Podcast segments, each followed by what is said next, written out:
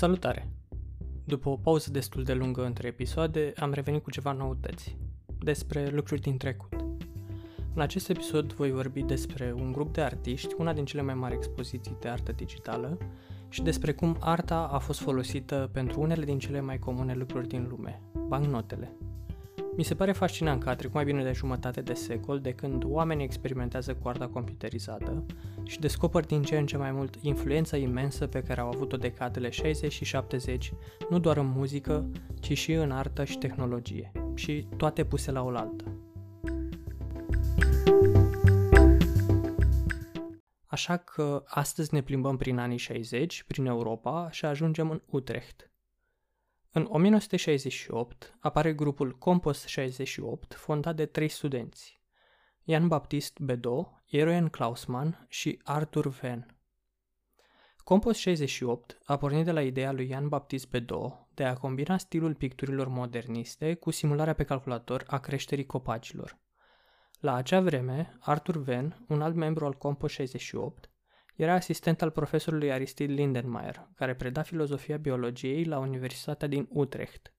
Și da, aparent există un domeniu de studiu care se ocupă cu filozofia biologiei, apărut relativ recent și care s-a concretizat în anii 60-70.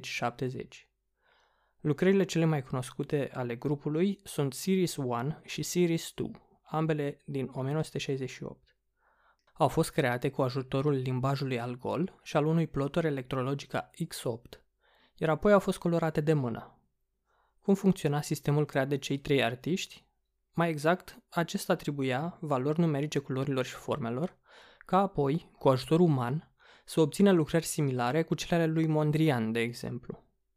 Lucrările grupului au fost prezentate la câteva expoziții internaționale importante, cum ar fi Tendencies for în Zagreb și Kunst un Computer în Viena. L-am menționat pe Lindenmayer un pic mai devreme. Probabil, pentru cei care lucrează în domeniul jocurilor, e un nume cunoscut. Datorită lui, există el Systems, sistemele Lindenmayer. Eu cred că am întâlnit termenul prima dată acum câțiva ani, când am început să învăț modelare 3D cu Blender. Pot să spun că nu m-am ținut de chestia asta, dar apoi am găsit și câteva tutoriale și am reușit să fac ceva în processing care seamănă cât de cât cu o frunză de ferigă. Am divagat un pic de la subiect, așa că revin la o definiție a sistemelor Lindenmayer. Acestea sunt seturi de reguli și au fost folosite pentru a modela morfologia unor organisme și pentru a genera fractali. Sunt folosite în jocuri pentru a genera plante sau copaci care arată cât mai natural posibil. Lindenmayer a folosit inițial sistemele care îi poartă numele pentru a descrie comportamentul celulelor din plante și pentru a modela procesele de creștere din dezvoltarea plantelor. Treptat, alții au găsit și noi moduri de a le folosi.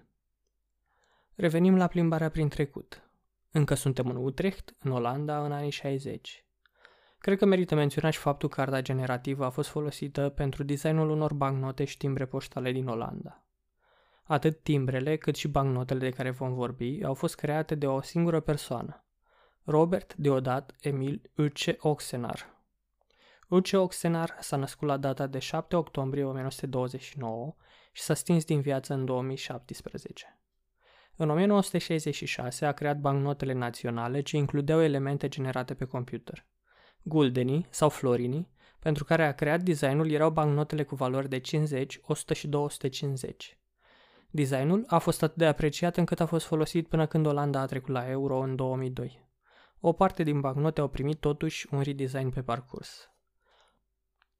Oxenar a creat și o serie de timbre poștale în 1970, care la rândul lor conțineau elemente de design computerizat. Pe lângă cele menționate, a mai creat și o mulțime de alte lucrări, fiind un designer extrem de prolific. Și acum, după o scurtă plimbare prin Olanda, ne mutăm din partea continentală a Europei în Marea Britanie pentru a discuta despre Cybernetic Serendipity. Cybernetic Serendipity a fost o expoziție de artă cibernetică sau computerizată, digitală, depinde ce termen vrem să folosim, și poate cea mai mare expoziție de astfel de artă din acea perioadă. Expoziția a fost curatoriată de Jasia Reichardt și a avut loc la Institutul de Artă Contemporană din Londra. Durata expoziției a fost de trei luni, desfășurându-se din august până în octombrie 1968. Se presupune că a fost vizitată de un număr foarte mare de persoane, între 44.000 și 60.000 de vizitatori. Numărul nu este unul exact, nefiind o contorizare oficială din partea Institutului de Artă Contemporană. Expoziția a inclus un număr mare de artiști care lucrau cu tehnologie, dar și ingineri, poeți, matematicieni și compozitori. Printre ei s-au numărat și Friedernache și Georg Ness, pe care i-am menționat în episodul anterior.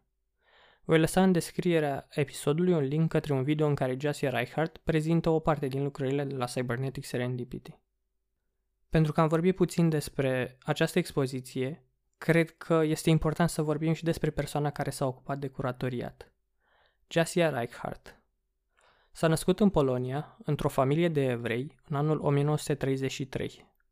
A trăit ororile Holocaustului, pierzându-și părinții, iar reușind să fie salvată în 1942. A trebuit să trăiască sub un alt nume în perioada următoare, ascunzându-se în diferite locuri prin Polonia. A reușit să-și găsească rudele care scăpaseră în Londra abia în 1946. Jasia Reichardt este printre altele și profesor și scriitor, specializându-se în apariția artei digitale. Între 1963 și 1971 a fost director adjunct al Institutului de Artă Contemporană din Londra, unde a și ținut expoziția Cybernetic Serendipity. În același an cu această expoziție s-a ocupat și de o prezentare de artă experimentală japoneză numită Fluorescent Chrysanthemum. Din 1974 până în 1976 a fost director al Galeriei de Artă Whitechapel, iar din 89 până în 98 a fost director al Bienalei Artec din Nagoya, Japonia. A predat din 1990 până în 2017 în cadrul mai multor universități.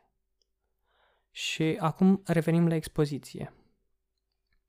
Cybernetic Serendipity pare să fi fost expoziția care a reușit să aducă la oaltă publicuri cu interese total diferite și să-i mulțumească pe toți. Cotidianul The Evening Standard spunea despre Cybernetic Serendipity, unde în Londra poți duce un hipiot, un programator, un elev de 10 ani și să garantezi că fiecare va fi complet fericit timp de o oră, fără ca tu să fii nevoit să miști un deget pentru a-i distra. De astăzi există un astfel de loc, Institutul de Artă Contemporană. Pe Monoscop am găsit și catalogul evenimentului din 1968. Dacă aveți timp să le răsfoiți și să aruncați o privire în trecut, o să las un link în descrierea episodului. Am descoperit câteva lucruri interesante prin el, printre care și lucrarea lui Herbert Brun, Stocks and Trees and Drops and Clouds. Aceasta este o lucrare de muzică generativă, iar pe lângă muzica în sine, care e destul de atipică față de ce suntem obișnuiți, mi se pare interesant și sistemul de notație creat de Brun. Setul de simboluri arată mai mult ca diagrama unui circuit electronic decât ca o foaie cu note muzicale. Acest sistem de notație trebuia să-l folosească atât muzicianul cât și computerul. Expoziția a mai fost mutată apoi în alte două locuri pe continentul american. S-a ținut în 1969 la Galeria de Artă Corcoran din Washington, iar apoi în San Francisco la Exploratorium. În ambele spații s-a desfășurat pe o perioadă de aproximativ două luni. Și cu asta încheiem mica incursiune în trecut și vă mulțumesc că ați ascultat până aici și ne auzim și data viitoare. Mai sunt multe de povestit despre creative coding și arta digitală.